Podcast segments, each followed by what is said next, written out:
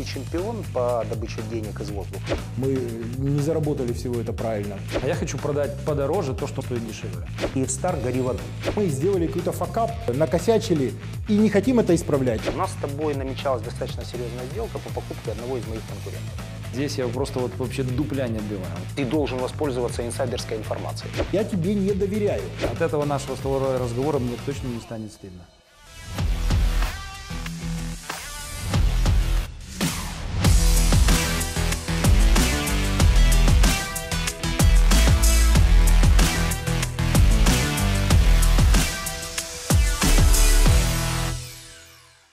Всем привет!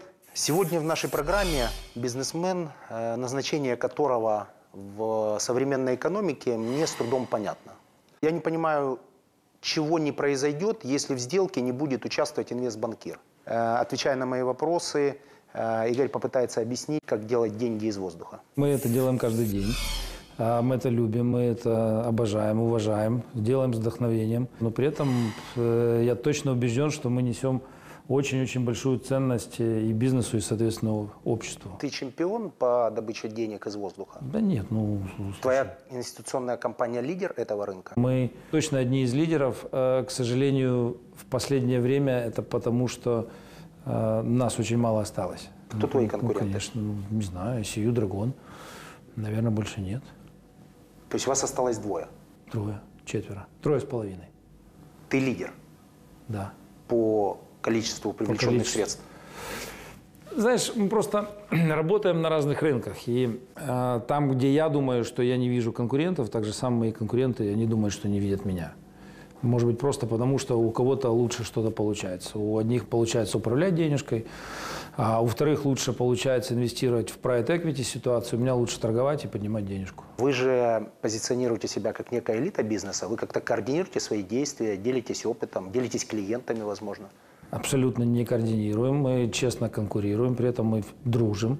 В вашем рынке культура Меня- высокого капиталистического уровня. Да, да. Тебя это Супер устраивает? высоко. А скажи, а людей в этом случае, менеджеров своих, или тех, которые ты приглашаешь на работу, тебя как-то ограничивает то, что они до этого работали на твоего конкурента? Абсолютно нет. Если ты увидишь э, качественного исполнителя в, у своего конкурента, ты приложишь какие-нибудь усилия для того, чтобы его забрать себе? Ну, последние 20 лет так и было. Тебя ничего не остановит. Меня вообще не остановит. И это ты только что Мало. 20 секунд назад сказал, что вы дружите. То есть ты уводишь у людей основные активы, Я, после этого вы дружите. Смотри, Жак, я не смешиваю э, профессиональное и личное. Ну, то есть я... вот- То есть в обед пригласил ведущего менеджера своего... Макара э, Пасенюка, конечно, Да, своего э, конкурента, а вечером спокойно выпил чаю с, э, Да. со, со своим конкурентом. Да, И да. все нормально. Шикарно. Мне кажется, это А- характеризуется немножко другими словами, но не словом дружба. Типа подлецы. Ну, я бы назвал это поимели друг друга. Вряд ли. Не-не-не. Циничные подонки еще можно применить Вот это, наверное, да. к вам. Это То есть оно. это нормальная характеристика. Вы циничные Это- подонки, которые делают деньги из воздуха. Чисто ганом, да. У тебя есть гостиница в Куршавеле, или ты фронтируешь чей-то Я соинвестор. чужой бизнес? Ты управляешь этой гостиницей? А, нет. Там есть профессиональный менеджмент. Есть Ты пассивный инвестор. Да, я пассивный инвестор. Она приносит 12% дохода. Это хорошо. Это круто. Вы довольны этим проектом? Очень. Сколько номер стоит ваша гостиница? Я думаю, тысяч пять долларов. Во Франции евро. У меня долларовая культура. То есть около 5000 долларов стоит номер в гостинице. И насколько я знаю, я там был, гостиница практически заполнена. На 100%. Это Сезон. в основном наши ребята. Ну, это Бразилия, Англия, Бельгия, Франция. Русскоговорящих, я думаю, процентов 25-30. Ты водишь вертолет? Я вожу вертолет, наверное, чаще, чем я езжу за рулем машины. Уже. Ты спокойнее себя чувствуешь, когда сам управляешь Вот вертолетом? точно, вот сто процентов. Ты летал выпивший на вертолете? Нет, я не летал. Мало того, я тебе скажу, я даже не летал не пристегнутый. А за рулем ездил выпивший? Э, да, ездил. Ты не жалеешь о том, что ездил выпивший? Абсолютно нет. Предположительная аварийная ситуация. Вот не надо пробивать меня на чувство вины, долга или еще чего-то. Соблюдая правила дорожного движения, я предполагаю, что их соблюдают все остальные. Смотри, от этого нашего с тобой разговора мне точно не станет стыдно. А есть какие-то слова, от которых тебе станет стыдно? Думаю, нет. У каждого своя мораль. И в рамках твоей картины мира ты можешь и разрешаешь себе ездить пьяным за рулем. Ты можешь думать что угодно, говорить что угодно. Но просто я поступаю так, считаю нужным. Мало того, я тебе скажу так, я могу поехать на красный свет, но при этом я убедился, что никого нет вокруг, я никому не мешаю, я не создаю аварийной ситуации. То есть ты настолько в себе уверен, что абсолютно не допускаешь столкновения.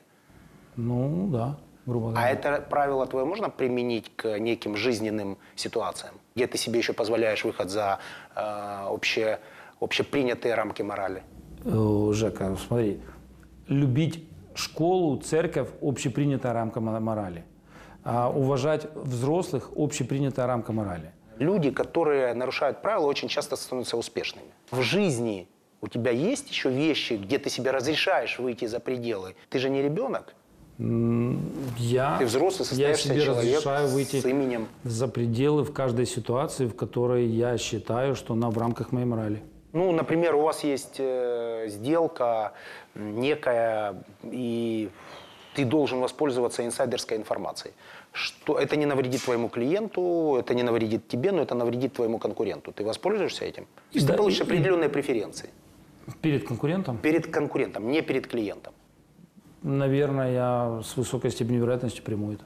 А если это навредит клиенту? Никогда. То есть если это выгодно тебе или твоему клиенту, то нет. А если навредить конкуренту, ну, то да. Жека, оно же не может быть вот так вот просто вот черное или красное. Всегда есть какие-то оттенки, которые привносят свой колорит. Или, например, обстоятельства. У нас с тобой намечалась достаточно серьезная сделка по покупке одного из моих конкурентов. Мы с тобой вступили в переговоры. Я выступал от имени клиента. Ты разложил одно предложение. Для меня, я могу, могу ошибаться, по-моему, на десяток предложений. Но в какой-то момент в сделку вмешался ее хозяин и отозвал у тебя мандат. Я думаю, что мандат у меня есть до сих пор. Просто у нас с тобой сделка не склеилась, и все. Убеждая меня купить и предлагая мне разнообразные варианты, не оглядываясь на коррекцию рынка, которую мы теперь точно наблюдаем и о которой ты был поставлен в известность. Это корректно по отношению ко мне, к твоему клиенту? Продать мне дороже то, что стоит дешевле? Джека, сто процентов это корректно. Потому что ты хочешь купить за дешевле то, что, наверное, может быть, стоит дороже. А я хочу продать подороже то, что, может быть, наверное, стоит дешевле. Просто ну, вопрос разного вос- вос- восприятия и нашего отношения к стоимости. Когда тебя обманывают так красиво, это, безусловно, приятно. Каждый останется при своем мнении.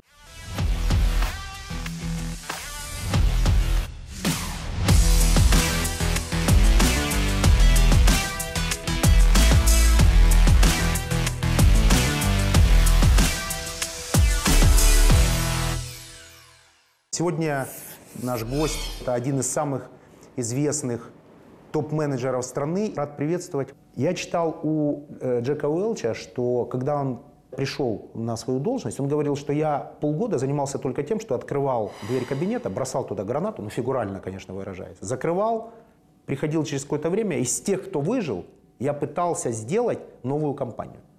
Это не твой подход? Не, не, не. Когда мы говорим про Уэлша или Джобса, э, как я понимаю, это очень яркие неординарные люди. И как все яркие неординарные люди, они очень трудно переносимы в быту. Сложный человек в Ну, быту? конечно, сложный человек. Если ты такой сложный, то где твой, твой iPhone? Я хочу задать вопрос. Когда же ты его наконец изобретешь? Я считаю, что я проявил свои таланты уже достаточно. Чтобы Или- быть я не говорю, что я гений быту. ни в коем случае, но достаточно талантливый человек. Ты еще забыл сказать людям о моей истории, что я вообще-то был э, учителем математики в школе. Вот Ты давай считаешь я скажу- матем- математику базовой Я сейчас скажу три для правила. бизнесмена? Я довольно часто выступаю в Украине перед аудиториями школьников. Я участвую там в проекте «Школьные ангелы» и перед аудиториями э, в разных университетах. И вот я им говорю три правила, что ли, которые я им советую следовать, а, чтобы увеличить шансы на успех в жизни. Первое. Увлекайтесь математикой, потому что это позволяет э, логично мыслить, позволяет понимать, э, как вот люди приходили к тем или иным доказательствам. Второй совет. Изучайте английский язык, чтобы вы хотя бы на нем могли свободно читать. Потому что если вы не можете читать на английском языке, а это книги, это веб-сайты, это тот же самый Facebook, то считайте, что вы отрезаны от современного мира. И третий совет. э, умение публично выступать не бояться публично выступать. Потому что я считаю, что любой человек, добивающийся успеха в бизнесе, он должен вот выйти к своей аудитории, своих сотрудников, менеджеров, клиентов, и должен спокойно, не боясь, выступить перед ними, быть интересным, достойно ответить на вопросы. Он должен держать аудиторию. Это вот очень трудное качество. Я этому научился, потому что у меня были, был первый период, я не умел это То делать. есть это, это у тебя не генетика? Думаю, что нет. Это вопрос чего? Воспитания сверхусилий? Это вопрос культуры внутренней? помещения меня во враждебно-конкурентную обстановку.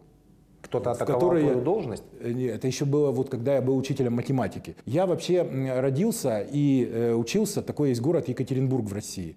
Там есть э, очень известный э, университет, Уральский университет называется, и я закончил математико-механический факультет этого университета, который основал вместе с другом мой дед. У него была другая фамилия Конторович. Очень известный математик Советского Союза был. Так вот, начиная с пятого курса я пошел работать, э, преподавать. Это назывался лицей при университете. Это куда со всего Урала по конкурсу с экзаменами нанимали самых талантливых детей. Математика, физика, химия, ну в основном точные науки. Я попал преподавателем математики в математический класс. Мне тогда было 20 лет, а им было э, 17 лет. Все очень интеллигентно, но надо было интеллигентно показать учителю, что он, в общем, ничего не знает и не понимает, и вообще непонятно кто. Скажи, А, пожалуйста, И вот я в этой конкурентной обстановке стратегия? их держал, заставлял учиться, э, ответно им шутил, как бы мягко троил. Ну вот я как бы выживал. То есть ты воспитал в себе новое качество, которое не было до этого, Да. и которое позволило Да, тебе да, подняться на соверш- еще один, Совершенно верно. на еще один уровень. Да, Правильно понимаю? да. Как ты планируешь день? У меня ассистенты. По очень редким исключениям они у меня все хорошие. А что ты делаешь с исключениями?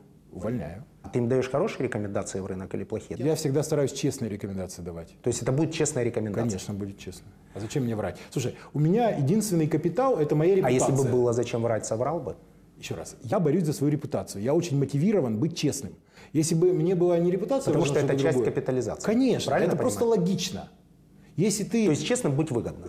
В моем случае это очень выгодно. И это очень мне повезло, что честно быть выгодно. К сожалению, э, Украина, э, слишком много есть таких ситуаций, где честным быть невыгодно. Вот это большая проблема. В отличие от Америки или Германии, где просто так устроено, э, давай так скажем, и законодательство, и традиции, э, что Культура, честным быть опять. ужасно выгодно. И затронул сейчас фундаментальную вещь того, что в постсоветских экономиках э, выгодно быть нечестным. Да. Есть известная очень экономическая теория, автора сейчас не помню, что когда в обществе э, врать выгодно, это приводит к огромному увеличению то, что называется transaction cost. Транзакционных Э, издержек. Издержки на э, транзакцию. да. Так вот, почему это увеличивает? Потому что когда вот мы с тобой встречаемся по бизнесу и начинаем что-то обсуждать, в Америке по определению я тебе доверяю. Потому что я знаю, что тебе Базово для бизнеса важно, б- выгодно быть честным. В Украине по определению я, скорее всего, тебе не доверяю. И издержки растут, потому что мне надо проверить, а кто-то там, какая у тебя репутация, что ты мне сказал, написал, потому что я тебе не доверяю. Это очень увеличивает издержки на транзакцию и сокращает количество транзакций. То есть, а что такое количество транзакций? Это скорость развития экономики. Чем их меньше, тем экономика замедляется. Правильно ли я понимаю, что базово нужно быть честным человеком? Базово нужно жить в бизнес-климате той страны, где ты работаешь. Если страна э, вот такая, как в Украине, то сам-то ты, конечно, будь честным, но ты понимаешь, что вокруг очень много нечестных. Ты, когда стартовал в бизнесе, ты видел себя через 20-15 лет э, ведущим инвестбанкиром проблемной экономики? Я даже себя не видел там через два или три года. То есть я не понимал, куда оно все бежит. В индустрии я уже с 97 года. Это время такой большой, дикой, массовой приватизации, когда мои коллеги собирали, бегали акции, э, то, что мы называем в полях, э, когда там большие-большие пакеты отдавались бесплатно коллективу. Этот коллектив, не имея никакой абсолютно культуры владения ценными бумагами, просто, наверное, потому что они достались на шару. А, так же продавал за копейки. Короче, мы скупали это за копейки и задорого продавали а, иностранным инвесторам. У тебя спекулятивный бизнес. Конечно, в том числе. И мы были вот Ты таким... спекулянт высокого уровня. Э, Я спекулянт уровня, это судить со стороны лучше. А, Потом настал кризис, э, потом настал 98 год. В Гонконге люди прыгали с крыш. А Россия в дефолте, украинская гривна потеряла уже не помню со скольки до скольки, по-моему, с 5 до 8. А, И такой, такой себе долгий, долгий период такого жесткого застоя, там 99-й, 2000 год. И Представляешь, гривна когда-то стоила 5, а потом 8. я вообще ничего не жалею. А, И, и это пере- Когда делаешь эти гривны из воздуха, конечно, не жалеешь. А когда каждое утро нужно проснуться Как я тебя и- понимаю, и, Жека. пойти в офис, э, отработать целый день, то это, конечно, тяжело. Ты знаешь, зависть это такая плохая штука. Ну, тем не менее, отв- отвечая на вопрос, это то время первоначального накопления э, капитала. И Я очень прекрасно помню те дни, недели, месяцы, когда вот каждый из многих там нынешних, теперешних бизнесменов, ну вот покупал э, то, что мы когда-то дорого продавали иностранцам, покупал вообще за бесценок у тех же самых иностранцев на конкурсах, где-то на далеко не честной приватизации, а потом все поменялось. Это все Майдана. рассказ о предыдущих победах. Да. Э, Как дела обстоят сейчас? Я, э, насколько я понимаю, ты оживился в связи с приватизацией определенных пакетов облэнерго. Для меня последние две недели был абсолютный праздник, потому что... Подзаработал чуть-чуть? Ну, конечно, потому что я а, не видел такого э, интереса, ну, именно качественного западного портфельщика, который покупает для целей портфельных именно. Купить 25%, не претендовать на, на управление, наверное, не претендовать на а, получение дивидендов, а, а рассчитывать на то, что заплатив сейчас доллар, когда-то оно будет стоить 2 или 3.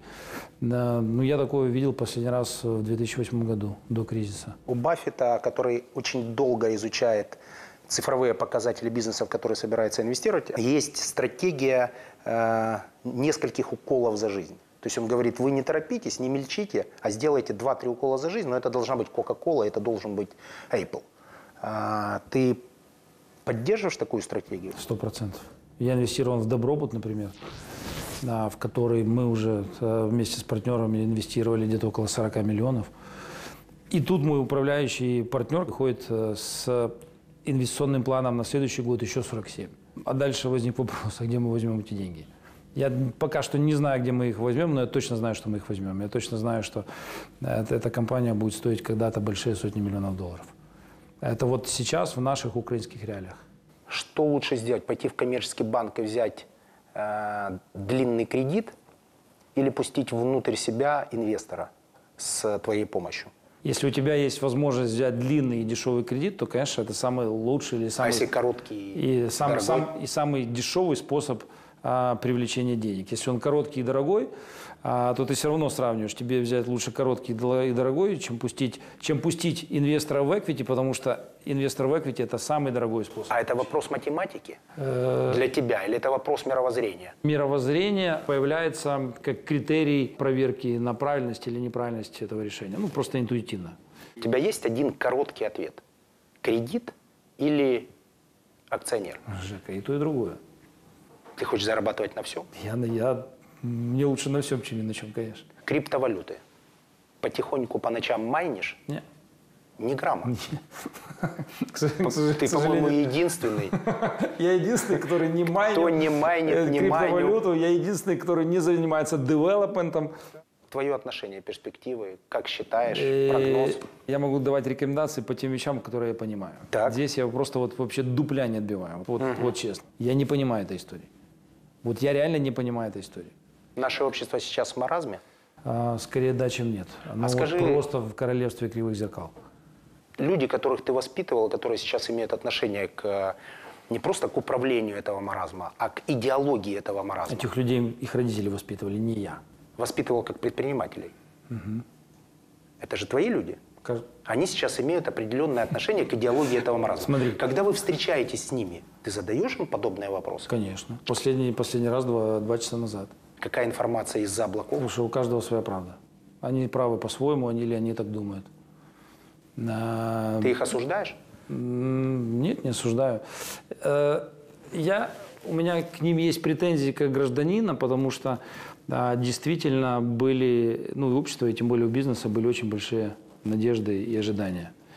И люди, имея там целый набор власти или способностей чего-то поменять, они просто ни хера не сделали. И вот за это я их осуждаю. Э, Как гражданин. Как бизнесмен, ну, я просто уважаю их выбор. Я захожу в Google, пишу Игорь Мазепа. Негатив. Официальный сайт, Википедия. Заработать на тонущей Украине. Интуиция сэкономила много денег. Игорь Мазепа приватизирует Укрспирт. А там написано для Петра Порошенко. В какой-то момент э, мне стало известно, что ты курируешь или патронируешь Укрспирт. Не курировал, не кстати- патронировал ни в прошлом, ни, ни, в- ни в настоящем. Ты имел отношение к Укрспирту? Нет. Равно как не имел отношения к налоговику Насирову, который тоже у меня работал. Равно как не имею отношения к да, бывшему главе администрации Ложкину, с которым у нас э, деловые и дружественные отношения еще там задолго до, до всех этих историй. Равно как не имею отношения к президенту Порошенко. Любые фамилии могу тебе перевести, с которыми я знаком, но никогда и точно я их на работу не назначал и не курировал. Ложкин фактически ме- мечта любого бизнесмена. Он прошел э, по краю, организовал некий виртуальный бизнес, красиво его упаковал и довел до продажи. Ты занимался сделкой? Конечно. И в 2007 году, когда, или в 2006, когда мы привлекали самую первую денежку а, под IPO, и потом, когда мы привлекали многие долги для, для компании МХ, и потом, когда мы продавали в конце. Скажи, пожалуйста, каким образом тебе удается синхронизировать в своей жизни занятия операционным менеджментом в пиве, в международной компании, и через какое-то непродолжительное время телекоммуникационный бизнес? В любом операционном менеджменте э, самое главное это люди, потому что ты всегда работаешь с людьми, тебя окружают люди, ты не компьютерами управляешь. А а второе это э, очень важно понимать цифры. Если ты понимаешь цифры, если ты умеешь э, делегировать цели, э, то правильно общаясь с людьми, ведя их куда-то вперед, ты можешь работать, в принципе, ну, наверное, не совсем в любой отрасли, потому что вот, может быть, в интернет-компании я бы не смог быть э, эффективным операционным лидером. То есть есть все-таки отрасли, к которым ты думаю, не что, готов? конечно, А конечно, если бы заплатили в два раза больше, чем платят сейчас? Ну, я бы, конечно, попробовал, но думаю, что хорошо бы это не кончилось ни для меня, ни, ни для интернет-компании. Несмотря на понимание того, что ты будешь неэффективен, за деньги ты готов на этот компромисс. На самом деле, конечно, я не пойду работать э, в те компании э, в настоящее время, где мне было бы некомфортно. Лет 10 назад, наверное, я бы пошел, потому что лет 10 назад были другие цели, были цели заработать много денег. Теперь я считаю, что вот те деньги, которые я хотел заработать, я в основном заработал, и я могу сейчас выбирать. И поэтому вот если мы вернемся к интернет-компании или, к примеру, э, какой-нибудь мировой сигаретной компании, вот я много раз думал, пойду ли я работать в сигаретную компанию, вот я бы не пошел, потому что мне это как-то не нравится. А есть такая цифра, за которую бы пошел сейчас? Э, Возможно, есть, но э, мы же реальные люди, мы же понимаем, что каждая компания имеет какие-то границы, уровень, сколько она готова платить менеджерам на разных уровнях. А мы не о компании сейчас, мы сейчас конкретно о тебе. Те люди, которые нас смотрят с той стороны экрана, они к нам с тобой критично настроены. Правильно. Они всерьез считают, что нам повезло, и причем повезло достаточно случайно. Я с тобой не совсем согласен. Я считаю, что если нас кто-то будет смотреть, то это молодежь, потому что люди в нашем возрасте старые, как я говорю, уже, может быть, ничего и не хотят создавать. А молодежь, она настроена критично ко всем, не только к нам с тобой, в принципе ко всем. И к политикам, и к бизнесменам. Я вот удивляюсь, а, молодежь иногда строит себе иконы в мире бизнеса, которых она почему-то любит. Вот одна из самых таких ярких икон, к сожалению, ушедшая уже от нас, это Стив Джобс. Почему-то все его обожают. При этом это компания с жесточайшей дисциплиной, с невероятной секретностью, э, где он, в общем, не слушал никого и грубо иногда себя вел. Вот из него сделали такую икону, которую все любят. Ну, еще из Билла Гейтса сделали тоже такую икону. А вообще обычных руководителей больших компаний, ну, народ не очень любит, если честно говоря. Ты правильно сказал, считает, что мы не заработали всего это правильно. Так все-таки в рамках твоего мировоззрения существуют компромиссы, на которые ты готов пойти ради денег. Э, да, Всегда ли у тебя все идеально работает? Киевстар – это очень-очень сложная система. У нас, ну чтобы вы понимали, только мобильных 26 миллионов абонентов. А еще есть 850 тысяч домашнего интернета, где тоже случаются э, многие факапы. Э, может быть, непропорци- непропорционально больше, чем на мобильной сети.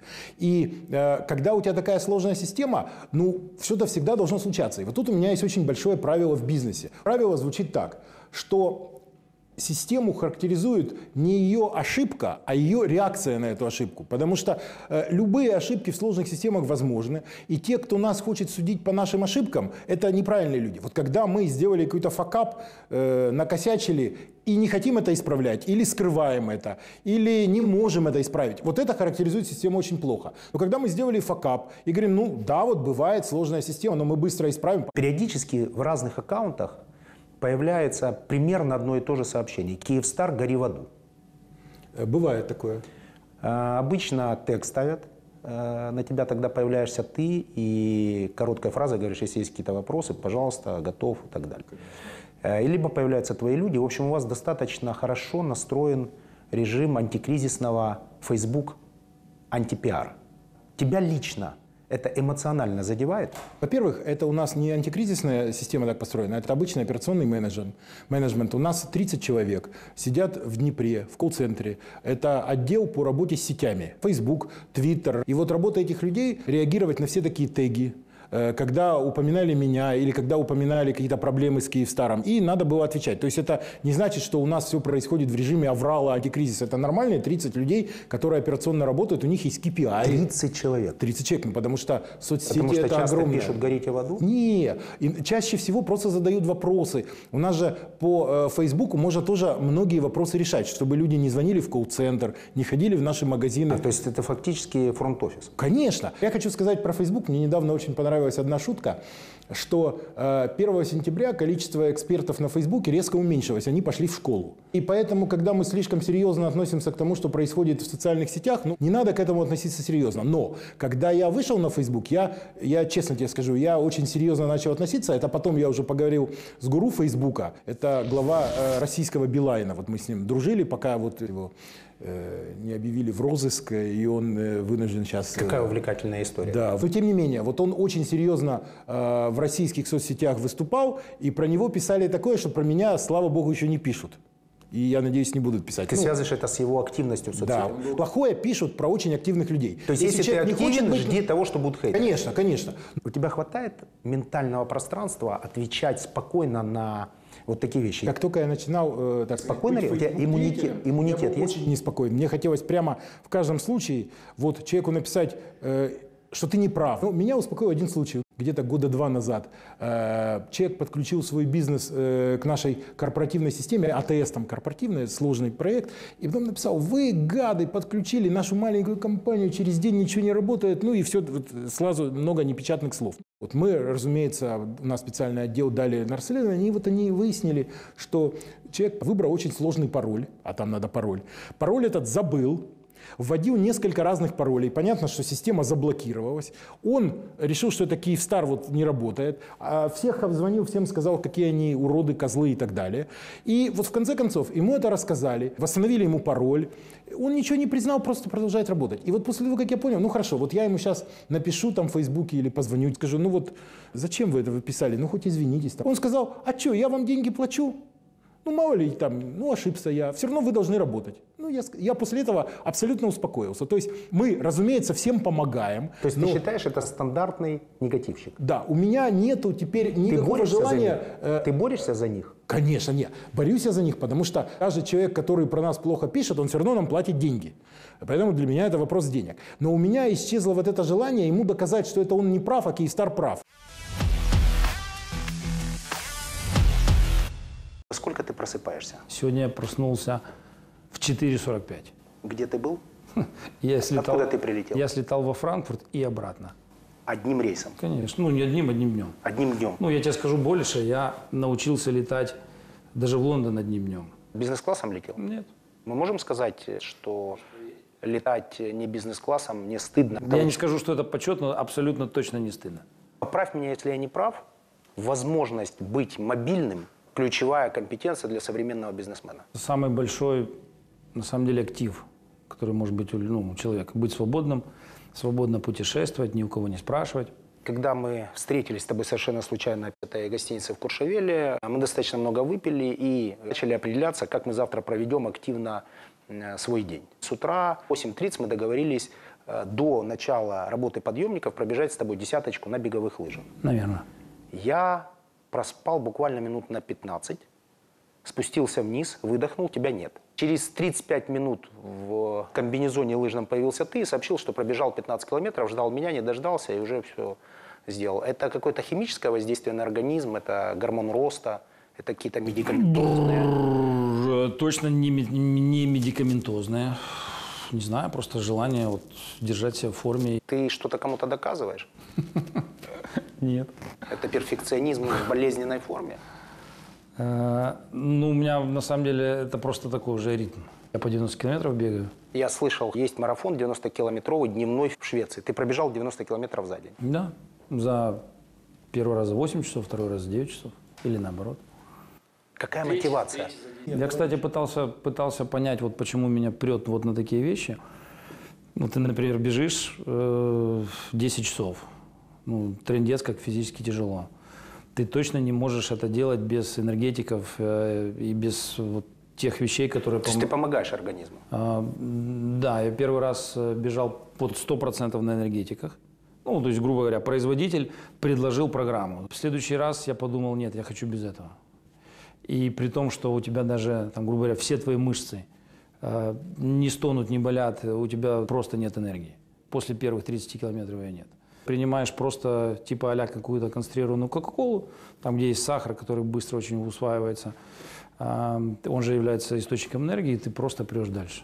Фигурально выражаясь, что для тебя после первых 30 километров жизни Кока-Кола? Что тебе дает Когда ты делаешь- Утром почему ты просыпаешься и летишь вон? Когда ты делаешь офигенную вещь, ты поднимаешь денежку для компании, и ты видишь, как эта компания меняется с этой денежкой, как растут цеха, по- появляется новое оборудование, новые люди, как меняется человек, который является вдохновителем этой компании, потому что то, о чем он когда-то мечтал, оно действительно э, случилось. Вот это часть вдохнове- вдохновения. Деньги, конечно, как результат этого, тоже часть вдохновения. Какую книгу посоветуешь, Атлант расправил плечи.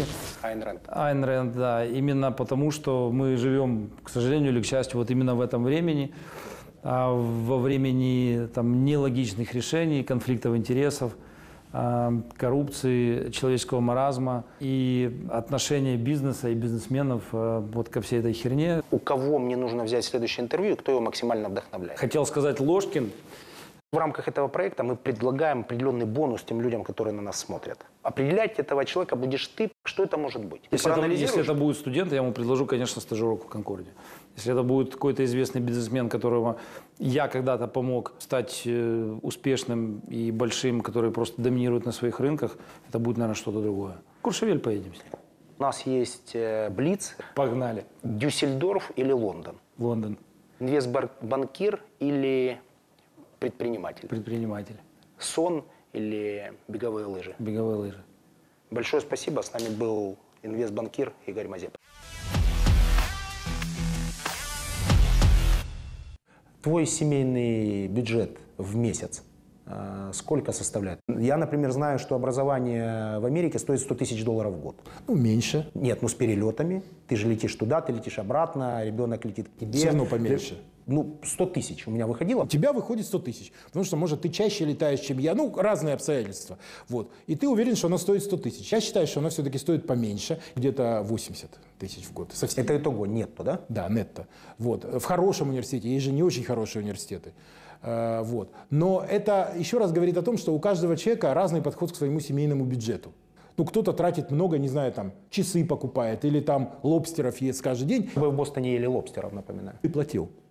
Но ты платил за вино. Кстати, к сожалению, сам его и выпил. Но меня успокоило только то, что я сам съел лобстеров. Я лобстеров не люблю. А зачем я их тогда заказал? А я, я, слушай, забыл уже. Ну, потому что не нужно выпивать все свое вино. Так, Ну, хорошо затроллил. так все-таки, как ты думаешь, какая сумма, предположительно, должна тратиться от заработков на быт? Быт это что? Это, наверное, путешествие, это, наверное, обучение детей, это продукты питания. Обучение детей сразу раздвигает рамки, потому что тогда возникает вопрос, а где ты их учишь, в какой стране и в какое качество школе. Во многих странах э, бесплатные школы имеют крутейшее качество. В Европе, в Германии, там, во Франции. Вот им повезло. Хорошо, сформулирую вопрос по-другому.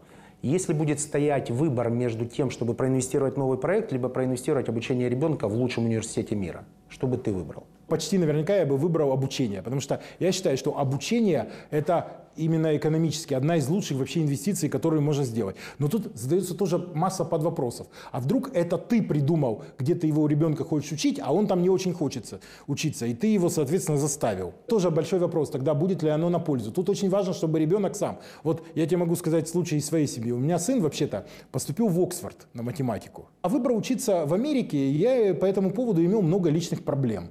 Вот я думал, ну как-то как мне его надо силой заставить в Оксфорд, ну блин, ну это же гордость папы в Оксфорд. А вот он хотел в Америку, и все. И я решил, ну раз хочешь, ну поезжай. А я ему мог начать кричать, я не буду платить за Америку, тем более это дороже, чем Британия, кстати. Мы все-таки предполагаем, что наша задача, мы не, не источники знаний в отношении наших детей, а мы некий проводник. Бывают разные ситуации. Ну, ты источник знаний, например, для своего сына? Конечно, я надеюсь. Потому что я-то для своих детей источником знаний не являюсь. То есть я учу их учиться. Не, я все-таки достаточно много знаю и тоже много чего хорошего и закончу, в смысле математик в конце концов, и после этого финансы То есть с закончил учетом твоего педагогического образования ты являешься для своих детей неким транслятором неких наук. Я надеюсь, да. Какую книгу посоветуешь э, прочитать? Мой любимый автор по, скажем так, популярной экономике. Его зовут Стивен Ландсбург. Это совершенно шикарный автор, с юмором, очень интересно пишет про экономику. Я считаю, намного интереснее, чем Freakonomics. Книга называется Armchair Economist, то есть дословно экономист в кресле. У него есть еще очень интересная книга, называется More Sex, Safer Sex. Э, Чем больше секса, тем он безопаснее. Но это экономическая книга. Там он э, доказывает такую концепцию, что чем больше э, хороших людей, которые вот не переносят всякие сексуальные заболевания, за- занимаются сексом, тем безопаснее для остальных. Кого бы ты хотел тут увидеть? Кто тебя невероятно вдохновляет? Есть такой человек, который в Украине с нуля построил бизнес, который в Украине существует, может быть, еще три-два таких бизнеса, и это она. У нее это был лидирующий бизнес в свое время.